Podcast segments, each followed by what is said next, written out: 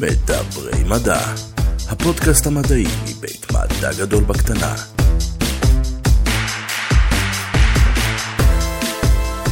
שלום לכולם, ברוכים הבאים לעוד פרק של מדברים מדע, הפודקאסט המדעי מבית מדע גדול בקטנה. איתי כאן כמו תמיד, יוחאי, מה המצב? מהפכה. אנחנו מדברים היום על, על המהפכה.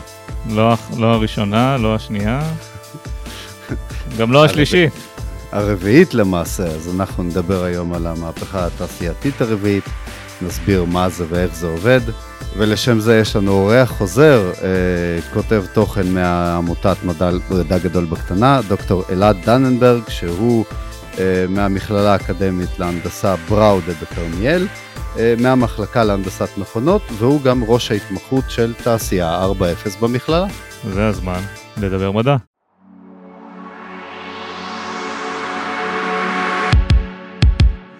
דוקטור אלעד דננברג, ברוך השב לפודקאסט שלנו. אהלן, שלום שלום. ואנחנו הולכים לדבר על אחד הנושאים הכי חמים היום בעולם. אה, אכן כן, אה, תעשייה 4.0. אז אה, איך הנושא פוגש אותך? אולי תספר לנו קצת על עצמך, היית פה בעבר, חלק מהמאזינים עוד זוכרים, אבל אולי שווה להגיד כמה מילים. כן, אז אני דוקטור, קיבלתי את הדוקטורט שלי מהטכניון, מהמסלול הבינתחומי לרובוטיקה ומערכות אוטונומיות. תואר ראשון שני עשיתי באוניברסיטת תל אביב בתור מהנדס מכונות. עשיתי פוסט דוקטורט באנגליה בנושא של תכנון אוטומטי ואז באתי לעבוד פה, באתי לעבוד פה בבראודה ולקחתי על עצמי להיות המוביל של ההתמחות של תעשייה 4.0 וזה בגדול מה שאני מתעסק איתו היום, מחקרים בנושא ובעיקר ללמד את זה למהנדסים של הדור הבא. רגע, רגע, רגע, אמרת פה מונח שהולך ללוות אותנו לאורך הפרק, אה, מהפכה תעשייתית 4.0, מה זה אומר? אוקיי, okay. אז uh, מהפכה תעשייתית כולנו מכירים, נכון? זאת אומרת, כשאני אומר המהפכה התעשייתית, כולם יודעים מה זה. Uh, זה בעצם ההמצאה של המפעל, זה כשהתחלנו, המצאנו את המנוע, ובעזרת המנוע התחלנו לייצר דברים, והיה לנו מפעלים, בעיקר ייצרו דברים מברזל, uh, וזאת נחשבת המהפכה התעשייתית. Uh, אחריה, אה, בשנות ה-40 אם אני לא טועה, הגיע איזשהו, או ה-50, אל תפוס אותי במילה, אה, הגיע איזה בחור, קוראים אותו פורד, אה, והוא עשה מהפכה חדשה, מה שנקרא המהפכה התעשייתית השנייה, והוא יצר למעשה את הפס ייצור, זאת אומרת עד אז במפעל היו מייצרים דברים, היה לך פועל ייצור אחד שהיה מלווה את כל המוצר מההתחלה עד הסוף, ובעצם מה שפורד עשה, הוא ייעל את זה, כל אה, פועל קיבל איזושהי התמחות נישתית ספציפית, אה, והמוצר התחיל בנקודה אחת ועבר בין תחנות, אה, מה שנקרא פס ייצור כמו שאנחנו מכירים אותו היום, זה ייעל משמעותית את התהליך. נכנס לשם גם אלמנט של חשמול קצת, של מסועים, כל מיני דברים כאלה, וזאת הייתה המהפכה התעשייתית השנייה. חוץ מזה, אחר כך לקראת שנות ה-80-90 הייתה המהפכה התעשייתית השלישית, כשנכנסו למפעלים למעשה אה, רובוטים והתחילו לעשות מה שנקרא אוטומציה.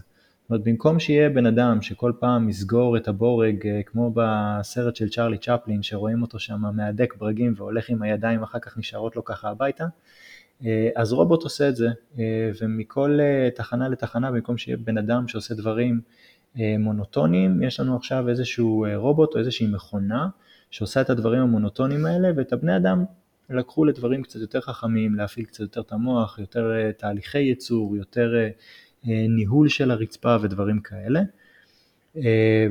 והיום אנחנו בשיאה של המהפכה התעשייתית הרביעית. והמהפכה התעשייתית הרביעית בעצם זה להכניס את כל הטכנולוגיות שיש לנו היום בשנות ה-2000, 2020, לתוך המפעלים. אז אה, איזה טכנולוגיות בעצם אה, מדובר? אנחנו רואים הרבה טכנולוגיות ב-20 שנים האחרונות. יפה, אז, אז אה, מדובר על אסופה של טכנולוגיות שבעיקר כוללות בינה מלאכותית, שימוש בכוח חישוב שיש שם שהוא הרבה יותר מתקדם, אה, ובעקבות הכוח חישוב הזה אנחנו יכולים לקבל גם הרבה מאוד דברים ש, שלא היו לנו פעם. לדוגמה, אה, בבינה מלאכותית אני יכול להשתמש במה שנקרא Business Intelligence, ואני יכול לנהל את המחסן שלי ולנהל את, ה, אה, את כל השרשרת ייצור שלי מהחומר גלם עד לצרכן בצורה הרבה יותר חכמה. הרבה מאוד פעמים נוצרות בעיות של ביקוש יתר. ואז אה, מפעל אומר, אה אוקיי, יש לי פה ביקוש מאוד מאוד גדול, אני אייצר הרבה מאוד אה, אה, מהמוצר הזה, מייצרים כמות מאוד מאוד גדולה, ואז הביקוש פתאום צונח. אה, והמפעל נשאר ברמת ייצור הגבוהה הזאת, ואז נהיה לו סטוקים של המוצרים, אה, ואז הוא נתקע עם המוצרים האלה והוא לא יודע מה לעשות, אז הוא מפסיק ייצור, אבל אז הביקוש עוד פעם עולה, והתנודות האלה בביקוש וב... אה, אה, התנודות האלה בביקוש למעשה גורמות אה, למפעל בייצור לתנודות בכמויות, לתנודות בניהול של, ה, עוד פעם, של, ה, של כל השרשרת. ואם מכניסים לפה בינה מלאכותית, כמו שיש לך בינה מלאכותית היום שיודעת אה, לחזות אה, נגיד את הבורסה, או מנסה לפחות, ללמוד טרנדים וללמוד איך, איך דברים, לנסות לחזות דברים, אתה יכול לנסות להכניס בינה מלאכותית ולנסות לחזות את הביקושים, וככה לנהל את השרשרת של הייצור. אז זה דבר אחד שאפשר לעשות. דבר שני שאפשר להכניס למפעל זה את כל הנושא של רובוטים אוטונומיים. זאת אומרת אם דיברנו מקודם על המהפכה התעשייתית השלישית שהכניסה רובוטים למפעל ועשתה אוטומציה, זה היה לי רובוט ספציפי שידע לצורך העניין להדק בורג, והוא הידק כל בורג במומנט, בטורק מסוים, חמש. אה, אבל מה קורה אם יש לי רובוט שאני רוצה נגיד אה, שירתך, שיעשה איזשהו פס של ריתוך שיהיה נקי. במקרה כזה הרבה מאוד פעמים החומר מגיב לי לריתוך, הסביבה אם היא טיפה שונה, החומר הוא טיפה שונה, הלוחות אה, יושבים לי לא בדיוק אותו הדבר, אני צריך פה איזשהו משהו קצת יותר חכם שידע גם להגיב ולתקן תוך כדי. ואז אם אני מכניס לשם אלמנטים של ראיית מכונה, שזה אלמנטים חדשים, אלמנטים של, אה, אה, של אה, תכנון, אלמנטים של, של יישום, אז הרובוט למעשה הופך להיות כמו פועל, הוא רואה מה הוא עושה, הוא מבין מה קורה, הוא מקבל החלטה לגבי זה והוא מתקן תוך כדי התהליך ככה שהוא מייצר מוצר הרבה יותר טוב, ואז יש פחות בלאי. עוד טכנולוגיה שנכנסת זה כל הטכנולוגיה של אינטרנט of things או האינטרנט של הדברים. אה, כולנו מכירים אה, בית חכם, נכון? שאתם אה, יכולים להדליק את המזגן מהעבודה, יכולים לפתוח את התריסים מה, מהאמבטיה ולסגור את הדלת מהמטבח. אותו דבר, טכנולוגיות דומות, אנחנו יכולים להתחיל להכניס למפעל. עכשיו הרעיון ב Internet of Things במפעל זה פחות אה, להיות מסוגל לעשות שליטה מרחוק, ויותר הנושא הזה שיש לי מערכת שהיא נקראת cyber physical system. זאת אומרת, זה איזושהי מערכת שהיא נמצאת לי בעולם האמיתי, שעושה משהו באמת, כמו הדלת שלכם או התריס, אה, אבל היא גם קיימת לי ומיוצגת לי אה, באינטרנט או ברשת, או בענן, או איך שלא תקראו לזה. ואז יש לי חיישנים שמורכבים על איזושהי מכונה, נגיד יש לי מכונת ייצור, קרסומת לצורך העניין, שמאבדת איזשהו חלק, יש לך חיישנים שיושבים על הקרסומת הזאת, אה, שבודקים אה, מהירות, אה, חום, אלף ואחד דברים.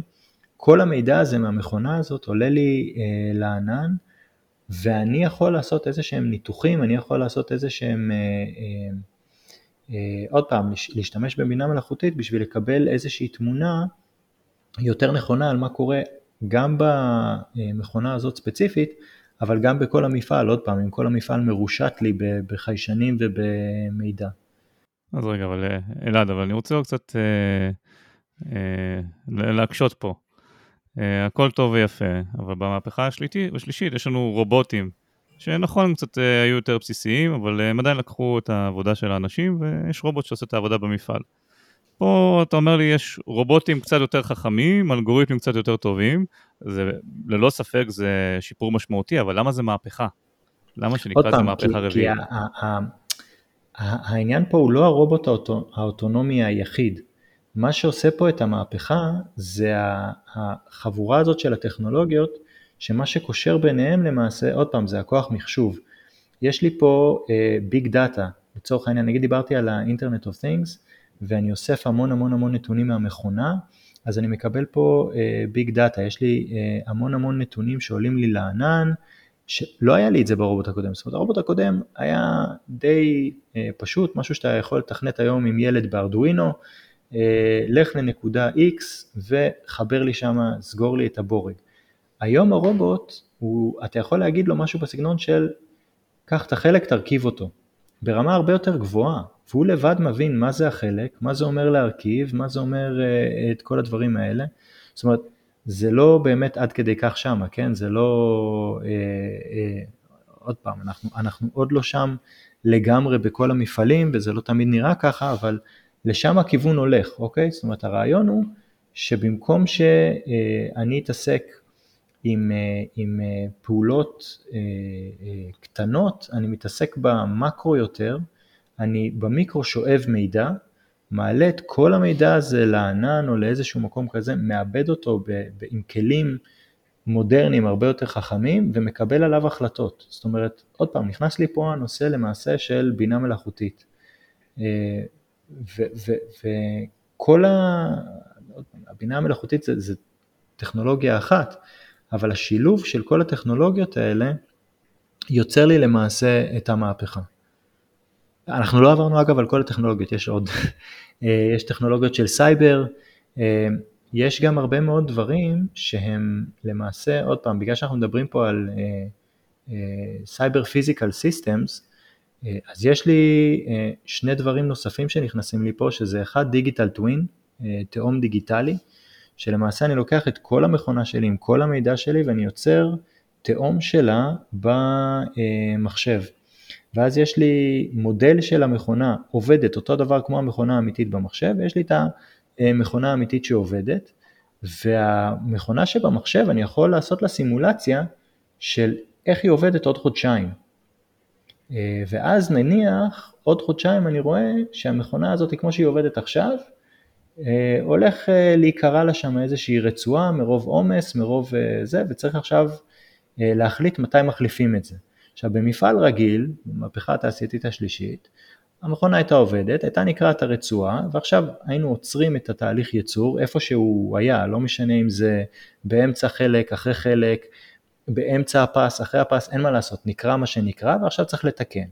אבל ברגע שאני יודע שבעוד חודשיים בערך הרצועה הזאת עומדת להיקרע, עכשיו אני יכול להגיד אוקיי, יש לי למחר הזמנה דחופה, אני אעשה אותה, ולמחרתיים יש לי הזמנה שהיא פחות דחופה ואני עדיין יכול לעשות אותה, אבל אחרי זה אני יכול לעצור את הקו לאיזה יום או יומיים, כדאי לי לעשות את זה עכשיו, להחליף את הרצועה הזאת, כי עוד חודשיים יהיה לי בלאגן. או אז... תחליף עוד כמה דברים שאתה יודע שכבר... אה, נכון, לא. אז כל, כל, כל הניסוי הזה, ש, כל העניין הזה של אה, טיפול אה, מונע, הרבה יותר קל לעשות אותו עם תהום דיגיטלי. עכשיו עוד משהו שאני מקבל פה עם ה-Cyber Physical System הזה, זה כל הנושא של Human Machine Interaction. יש היום מפעלים שאתה תראה, זה כבר ממש עובד ככה, שיש לי מכונות והעובדים עובדים או עם משקפי VR, שזה פחות אתה תראה היום במפעלים, אבל כן הרבה עם טאבלטים. ועל הטאבלט הזה יש מצלמה ומצלמים כאילו את המכונה, ויש להם מה שנקרא Augmented Reality על הטאבלט. כמו שיש פוקימון גו לצורך העניין, שאתה רואה דברים על המסך שלא קיימים במציאות, אבל פה אתה יכול לשים דברים כמו הוראות הרכבה, הוראות הפעלה, אה, פסים שאסור לחצות, כל מיני זהירות, פאנל, איפה פותחים איזה פאנל אה, ומה מחליפים, דברים כאלה אתה יכול לתת לפועל, אה, וזה הרבה יותר מובן והרבה יותר ברור מאשר ספר הוראות לצורך העניין. וכל הדברים האלה ביחד, כמו כל המהפכות הקודמות, מביאים למה שנקרא ייעול בסופו של דבר, המטרה היא פשוט לייעל. אז העובד הזה שעובד עם הטאבלט הוא עובד יותר יעיל, הרובוט הזה שהוא רובוט חכם הוא רובוט יותר יעיל. ברגע שאני אוסף את כל הנתונים, מעלה אותם לענן, יש לי אינטרנט אוף things, אני יכול לייעל את כל הפס ייצור שלי עם ביזנס אינטליג'נס, עם, עם, עם תכנון יותר חכם. וזו למעשה המהפכה. כן, אבל בניגוד לשלושת המהפכות האחרות שאנחנו דיברנו עליהן, שהן נוצרו כדי לתמוך ולייעל באמת את היכולת הייצור ואת התעשייה של האדם, פה אנחנו מדברים על כבר, בעצם זאת מכונת, מכונת זמן. זאת מכונת, אנחנו רואים לתוך העתיד, והטכנולוגיה שיש לאותו בן אדם על הטאבלט הזה, היא יכולה לפעול עצמאית, כי היא כבר יודעת מה הולך לקרות, ויכולה לבנות את האוטומציה בעצמה. אז אנחנו כבר לא מדברים פה על טכנולוגיה של תמיכה בבני אדם ובייעול הייצור שלהם, אלא החלפה שלהם. אה, אני, אני, לא, אני חושב שכל אחת מהמהפכות החליפה משהו. עוד פעם, אני לא היסטוריון, אז אני, אני, אני לא יודע עד הסוף, אבל, אבל נראה לי שהמהפכה התעשייתית הראשונה, פעם היה בן אדם לצורך העניין שהיה בונה נפח, אוקיי? המהפכה התעשייתית הראשונה ייתרה את הנפחים אה, וייתרה הרבה מאוד עבודות, אבל יצרה הרבה מאוד עבודות של אה, פועלי מפעל. והמהפכה התעשייתית השנייה גם ייתרה הרבה מאוד אה, עובדים מקצועיים במפעל, כי כבר לא היה צריך אותם, והפכה אותם לעובדים מסוג אחר, אבל היה צריך הרבה יותר עובדים בשביל הפס ייצור. אה, והמהפכה התעשייתית השלישית עשתה אותו דבר, הכניסה רובוטים, אז למעשה הרובוטים החליפו בני אדם, מצד שני היה צריך מישהו שיתכנת את הרובוטים, היה צריך טכנאי שיפעיל את המכונות, כל המכונות CNC, חמש צירים, כל הדברים האלה שיש לנו היום, צריך לשם טכנאים ואנשים מאוד מאוד מקצועיים שיפעילו אותם, זה יצר הרבה מאוד משרות, ואותו דבר המהפכה הזאת, היא הולכת לייתר הרבה מאוד אה, מקצועות כנראה כן, כי ככה מהפכות עובדות, אבל היא הולכת ליצור גם הרבה הרבה עבודות אחרות. אה, והרעיון של המהפכה הזאת, כמו כל המהפכות הקודמות, היא בסופו של דבר, מאיפה זה מגיע? זה מגיע מתוך איזשהו צורך בשורה התחתונה של כסף. זאת אומרת, מה זה מפעל? מה זה מוצר? זה משהו שאתה אה, בונה ומוכר אותו אחר כך ללקוח. ואתה רוצה אה, להיות מסוגל לבנות בכמה שפחות זמן וכסף, כדי שתוכל למכור את זה עם כמה שיותר רווח.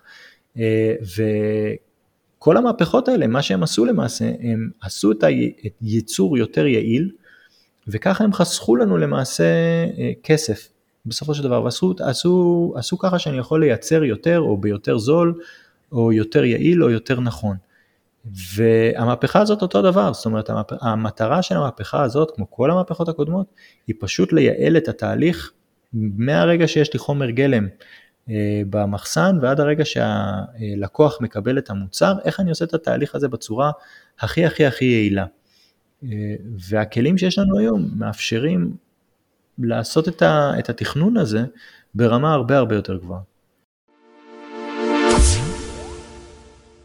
אנחנו תכף חוזרים לפרק, לפני זה חסות קצרה. בא לכם לשמוע יותר על מדע? עמותת מדע גדול בקטנה מציעה הרצאות מומחים במגוון תחומים מדעיים, הן יכולות להתקיים בפעילויות העשרה, בתי ספר ובמקומות העבודה. לפרטים או הזמנות, כנסו לאתר האינטרנט www.lbscience.org/contact-us וכמובן אם אתם גם רוצים לפרסם אצלנו אתם יכולים לשלוח פנייה לאותה כתובת. בכל המהפכות שהיו לנו, תמיד היה את הדיון איך זה משפיע על שוק העבודה. אה, כמו שאמרת, חלק מהאנשים אה, יאבדו את עבודתם, המשרות שלהם פשוט ייעלמו, ויהיו משרות חדשות, וזה בעצם אה, מזכיר שכבר במהפכה התעשייתית הראשונה, היה את הלודיטים באנגליה, באנגליה הייתה המהפכה התעשייתית, וכמובן הם ראו איך המשרות שלהם נעלמות, והם היו פשוט, פשוט שורפים מפעלים. כן. ותמיד אה, זה קרה, תמיד יש את הדיון הזה, אבל אנחנו חיים אה, בעולם היום שיש הרבה יותר אנשים, נכון, בעולם שהיה לפני 200 שנה, אה, יש הרבה יותר תיעוש ויש הרבה פחות עוני. כלומר, ב, באחוזים, גם רמת החיים שלנו הרבה יותר גבוהה, וזאת בזכות המהפכה התעשייתית, אז זה מאוד מעניין לראות, אחד מה, מהביקורות שאומרים על המהפכה התעשייתית שהולכת לבוא, שהשינויים הקודמים לקח להם זמן לחלחל, וזה בעצם גם בדרך כלל הזמן שלוקח לאנשים להיכנס ולצאת משוק העבודה. אה, כי להתאים אה, את עצמך למציאות החדשה זה מה שקשה.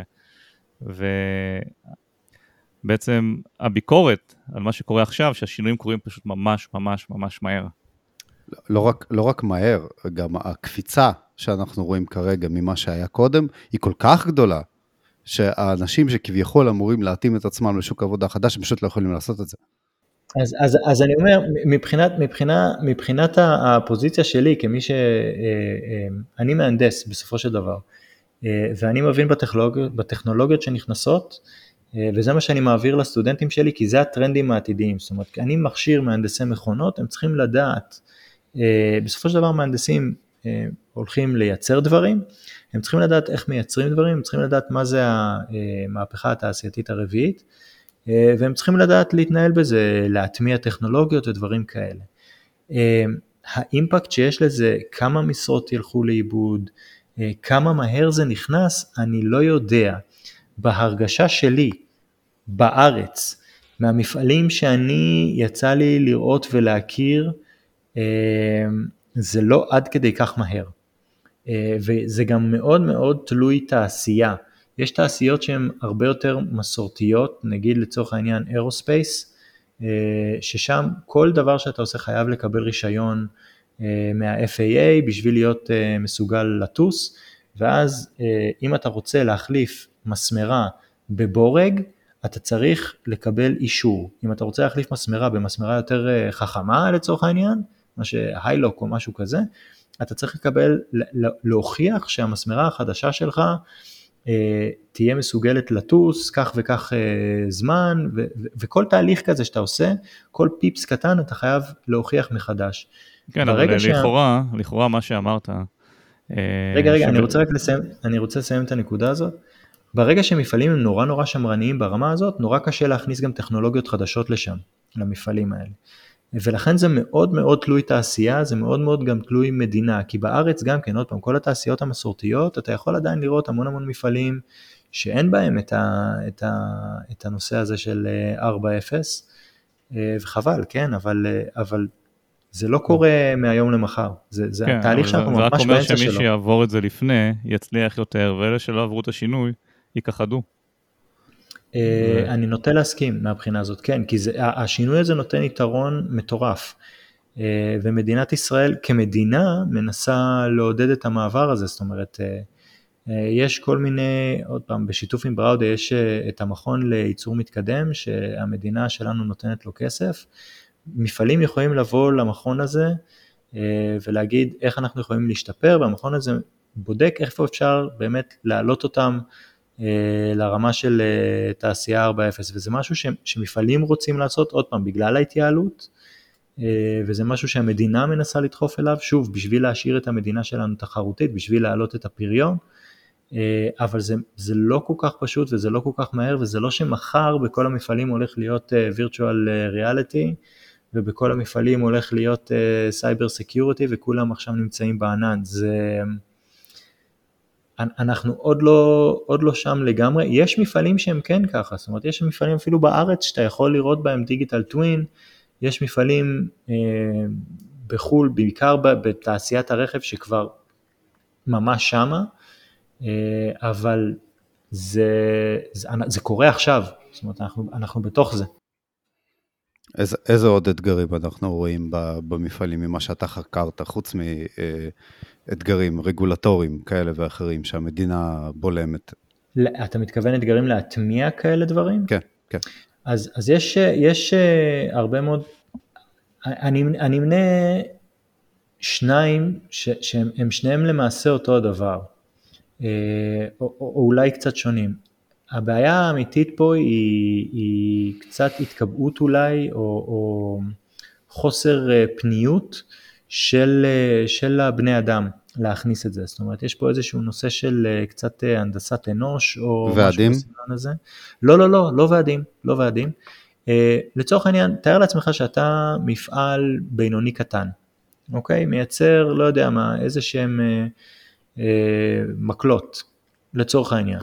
ויש לך המון המון הזמנות של מקלות, אה, ויש לך שלושה ארבעה מהנדסים במפעל, אה, שניים מהם מתכננים מקלות, שניים מהם מתכננים את התהליך ייצור, והם נורא עסוקים, כולם, כל הזמן. עכשיו, איפשהו, אתה צריך לקחת אחד או שניים מהמהנדסים האלה, לפחות, אה, וללמד אותם את הטכנולוגיות החדשות, ואתה צריך איכשהו להטמיע את הטכנולוגיות האלה במפעל שלך. אה, זה אומר שאתה צריך לשחרר אחד או שניים מהם. זאת אומרת, אתה צריך להאט את הייצור שלך בשביל אה, להכשיר את הכוח אדם. עכשיו מעבר לזה, המכונות שלך הן מכונות רגילות, אמרנו אתה צריך מכונות שיהיו עם מלא חיישנים, מלא דברים, שרת, ענן, כל מיני דברים כאלה. זה עוד ציוד שאתה צריך לקנות ולהתקין, זאת אומרת אתה צריך לעצור את הייצור של המכונה שלך שעובדת יום ולילה ומייצרת מקלות כל הזמן, ולהכניס פה עכשיו חיישנים למכונה בשביל להפוך אותה למכונה של 4.0. אתה צריך לקנות מחשבים, אתה צריך גם להביא איש IT שיכניס לך את זה למפעל בשביל לעשות, עכשיו הרבה מאוד פעמים הבעל המפעל אומר, תשמע, אני עמוס גם ככה מייצר מקלות עד בוקר וערב, אין לי מה לעצור עכשיו, אין לי מה לעשות את ה... את ה אה, אני לא יכול, לא, אין לי את הפניות לעשות את, ה, את, ה, את המעבר הזה. אה, וזה מובן, זאת אומרת, יש פה, יש, פה, יש פה בעיה, כמו שאמרתי, של הנדסת אנוש, שהמנהלים אה, צריכים להבין, המנהלים של, ה, של, ה, של המפעלים, צריכים להבין שבסופו של דבר יש דבר כזה שנקרא התפוקה. אה, והתפוקה בסופו של דבר עולה כשאתה מכניס את כל הטכנולוגיות האלה, אבל אתה צריך איכשהו למצוא זמן וכסף לעשות את זה, זה לא פשוט.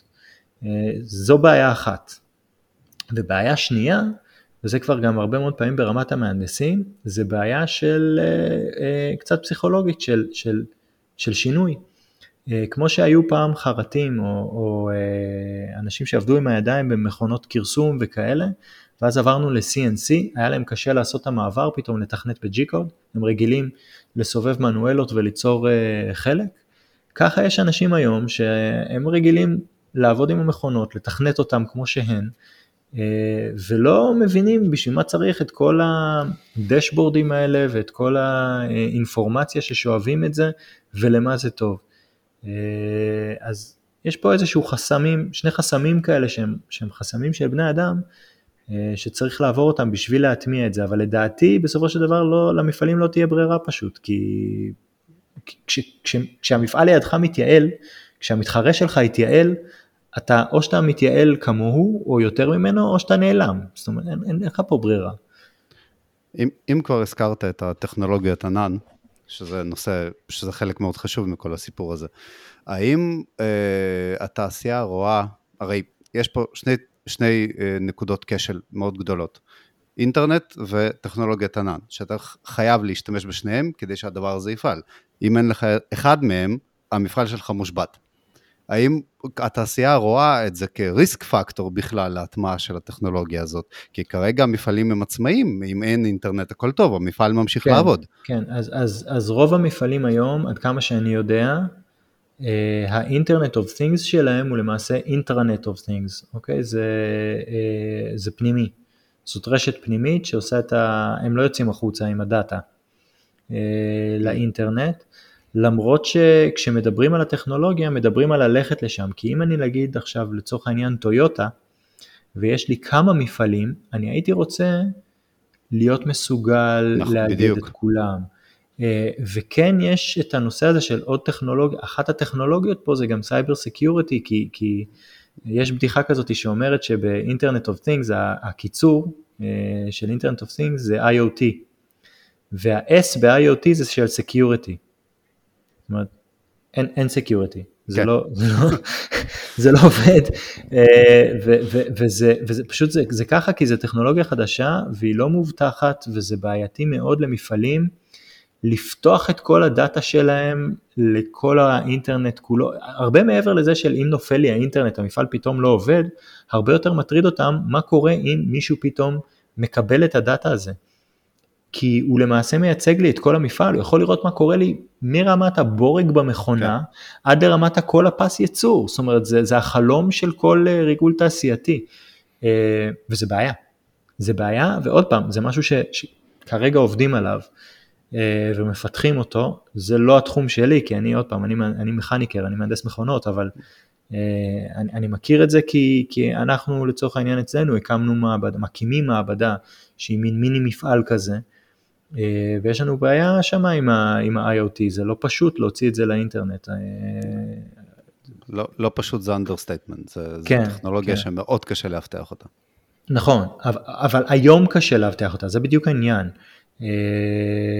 גם פה יהיו שיפורים ובאיזשהו שלב זה ילך לשם, באיזשהו שלב הכל יהיה בענן ובאמת לחברת טויוטה תהיה dashboard כזה גדול שיודע בדיוק מה קורה בכל המפעלים שלהם מרמת הבורג לרמת הכל. וזה יהיה באמת אינטרנט אוף things. אבל, אבל כן, היום, היום עד כמה שאני יודע, זה, זה כמעט ולא עובד ככה, זאת אומרת, מאוד מאוד קשה לעשות את זה, מאוד קשה לאבטח את, ה, את הדאטה הזה, וגם ש... עוד פעם, וגם הקצב, זאת אומרת, זה, זה, זה עניין של גם אבטחה וגם קצב שידור ועיבוד והכל. אז, אז עוד פעם, אלה תחומים שאני לא כל כך מכיר אותם, לא כל כך יצא לי להתעסק איתם, אבל כן יצא לי לשמוע עליהם, והם אכן בעייתיים. אה, כן, אז זה, זה, הנושא הזה של אינטרנט הוא, הוא בעייתי, עוד פעם, לא מבחינת הקטע הזה של, של אם יהיה או לא יהיה, יותר בקטע של איך אני שולט בזה, ש, ש, בזה שהדאטה שלי יהיה מאובטח. אבל סייבר כן, סייבר זה חלק מהמהפכה התעשייתית הרביעית. ואם ניקח למשל אה, אה, פתרון אה, ספציפי, או יותר נכון, תחום ספציפי במהפכה הרביעית, איך אנחנו רואים את זה בא לידי ביטוי בשטח?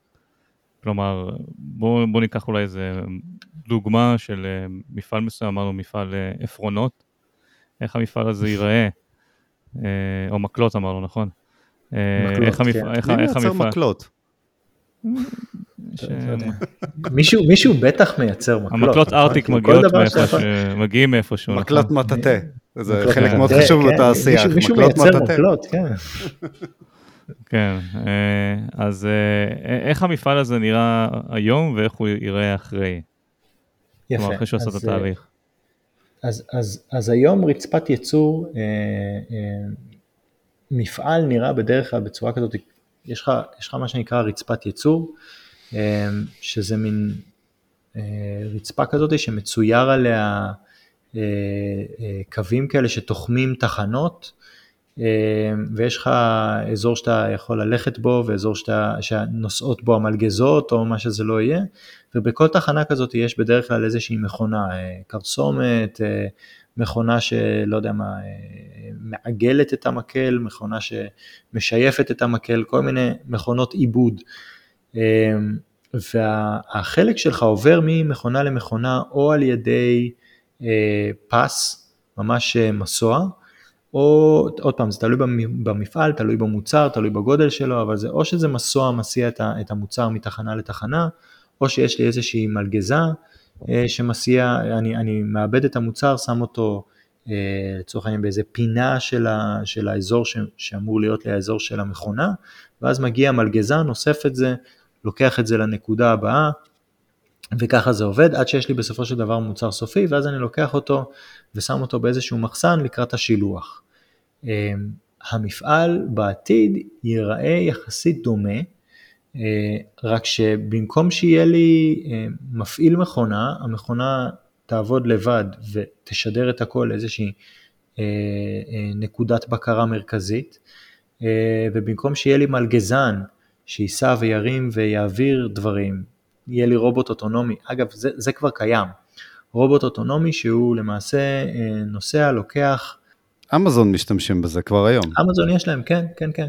הרובוטים הניידים האלה, מה שנקרא AMR, רובוטים אוטונומיים שפשוט אה, משנעים דברים במפעל בצורה עצמאית והם מסוגלים גם לתכנן ככה שהם נותנים שירות לכמה מכונות אה, בו זמנית בצורה הכי יעילה, הם יודעים לתכנן את המסלולים, זאת אומרת זה, אה, זה, זה טכנולוגיה שכבר הוטמעה יפה. ובדרך כלל במפעלים כאלה חדשים יותר יהיה לך גם את ה, כמו שאמרתי את העמדת שליטה הזאת ובעמדת שליטה הזאת היא בדרך כלל עם מלא מסכים זה חמישה שישה מסכים כאלה מאוד מאוד גדולים, ועל המסכים האלה אתה מקבל פשוט את כל הנתונים של מה קורה במפעל. אמ, בדרך כלל בצורה גרפית, בכל מיני גרפים נעים כאלה, אה, כל מיני פאי צ'ארטס ודברים כאלה, ככה שהמנהל אה, אה, של הפס ייצור יכול להיכנס, להסתכל על כל המסכים ולהבין בדיוק מה קורה, איפה, מי ומתי. אז זהו, זו, השאלה פה היא, בשביל מה צריך את המנהל הזה? כי Automatic Decision Making זה כבר, כבר משהו ש, שקיים, זה כבר משהו שעובד. אפשר כבר לתכנת ולקבוע את הקריטריונים של כל דבר בערך, וזה יעבור דרך אה, סדרה שלמה של, של אה, פילטרים עד שזה ימצא את ההחלטה הנכונה נכון. לעשות את זה. בשביל מה צריך את המנהל? זה, זה הכל עניין של רמות, זאת אומרת באיזה רמה אתה יכול להפעיל את הבינה המלאכותית. אה, כמו שאמרתי, ה vision בסופו של דבר זה שטויוטה, אה, כמו שיש לה, היום יש לי מפעל ובמפעל יש לי מכונה, אז הרעיון הוא שבעתיד המפעל כולו יהיה מכונה אוטונומית כזאת שעובדת לבד, mm-hmm. ואני אוכל במר, במרכז הקונגלומרט שלי, לשבת ולראות מה המצב של המפעל הזה, מה המצב של המפעל הזה, ואז לא יהיה צריך את אותו בן אדם שבאמת יושב שם. אפילו המשאיות יכולות להיות אוטונומיות, שיביאו את החומרי גלם למפעל נכון. ויוציאו את הסחורה מהמפעל. יעמיסו את המכוניות המוכנות ויוציאו אותן מהמפעל. נכון, כן, כן. אה, אבל, אבל כמו שאמרתי, לא כל הטכנולוגיות בשלות היום עד הסוף.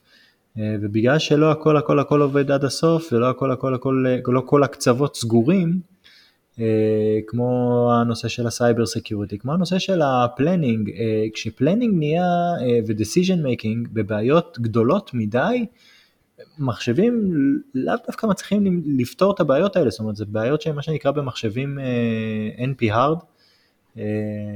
מאוד מאוד קשות, זה, זה בעיות שככל שהכמות של הקלט גדלה, אה, ככה היא נהיית יותר איטית בצורה מעריכית, זאת אומרת לוקח הרבה הרבה יותר זמן למצוא פתרון לדבר הזה. וככל שהמפעל שלך יותר גדול, יותר מסובך ואתה מקבל יותר דאטה, ככה ההחלטה שלך תצא יותר לאט ותהיה, אה, אתה לא יודע אם היא תהיה אופטימלית כן או לא. אז בגלל זה היום עדיין צריך את המנהל מפעל הזה, אבל ככל שהיכולת עיבוד שלנו תלך ותגדל, וככל שהיכולת של ה... בינה מלאכותית תלך ותגדל, גם אותו מנהל מפעל בסופו של דבר אה, יתייתר, כן? זה, זה, זה חלק ממה שהמכשור הקוונטי אמור לפתור. אין לי מושג, אני מחשוב קוונטי כבר, באמת יצאנו מה, מהתחום אה, ידע שלי אה, בקילומטרים. אני, אני לא יודע מה מחשוב קוונטי יוכל או לא יוכל לעשות, אבל, אבל אנחנו כן רואים לפי חוק מור שהיכולות של המחשבים היום הולכות ו- ומכפילות את עצמם בערך כל, uh, כמה זה שנה, מחשבים מכפילים את עצמם. אני, לא כן. זוכר, אני לא זוכר מה בדיוק אומר החוק, אבל... החוק וחצי. כן, אבל, זה, אבל זה בכל מקרה זה כבר עצר. זה כבר זה... עצר, אז אה, החוק היה תקף עד לפני שנתיים. אבל עכשיו מצאו איזה סופר מוליך חדש, אז אה, יכול להיות שזה... לא, כבר זה ירד, זה ירד. זה היה פייק, זה היה פייק, זה היה פייק. זה לא פייק, זה לא עמד בסטנדרט. אז ימצאו סופר מוליך אמיתי. אה, וברגע שימצאו אותו, אז יהיה לנו מחשבים כן. הרבה הרבה יותר מהירים. שזה גם בדיוק הנקודה לנבא את העתיד. יכול להיות פתאום איזה אירוע. שהוא כל כך כל כך משמעותי שישנה הכל. אה, סופר מוליך בת, בטמפרטורת אה, החדר, אה, אנרגיה מאוד זולה, למשל, נכון, יש, יש כמה פיתוחים, נגיד היתוך גרעיני, נכון, דיברנו על זה באחד הפרקים הקודמים. נכון. הרבה דברים שיכולים לשנות את כל עולם התעשייה, נכון? כי בעצם תעשייה, זה יכולת שלנו להוסיף ערך ולייצר דברים תוך כדי שימוש אה, באנרגיה וב... אה, בוא נגיד גם ב... ביכולות האנושיות, אבל בעצם המהפכה הרביעית בעצם מייתרת הרבה מהצרכים של בני אדם בתהליך, הצורך בבני אדם בתוך התהליך הזה. אה, עוד פעם, אני, אני, אני, היא מייתרת אנשים מסוימים כן, ויוצרת נכון. עבודה לאנשים אחרים. זה תמיד ככה. לא, אבל אפשר להסתכל על זה ככה, למשל לפני כמה שנים אה, לא היה דבר שנקרא פודקאסטים, נכון? כדי לשדר משהו, היית צריך אה, אה, תחנת רדיו, נכון? עם כל, ה, כל הציוד ורישיון גם להפעיל רדיו, ולא כל אחד יכל לעשות את זה, והיום הציוד עצמו, יש לי כוח מחשוב מאוד חזק בבית או באולפן, זה דברים שיחסית היום מאוד זולים. אה, מיקרופונים ואוזניות והכל אה, נגיש, נכון? וכל אחד יכול לפתוח היום בעצם פודקאסט, וזה משהו שלא היה, אז בעצם נוצרות משרות חדשות. כן, אני רק מקווה שלא ישלמו לאנשים במפעל, כמו שמשלמים לנו פה בפודקאסט. וזה גם הזמן uh, להזכיר למאזינים שלנו שאנחנו בעמותת מדע גדול בקטנה, תומכים במדע, ואתם מוזמנים לשים כמה שקלים בפטריון שלנו, כדי שנוכל עוד... כדי שישלמו לנו.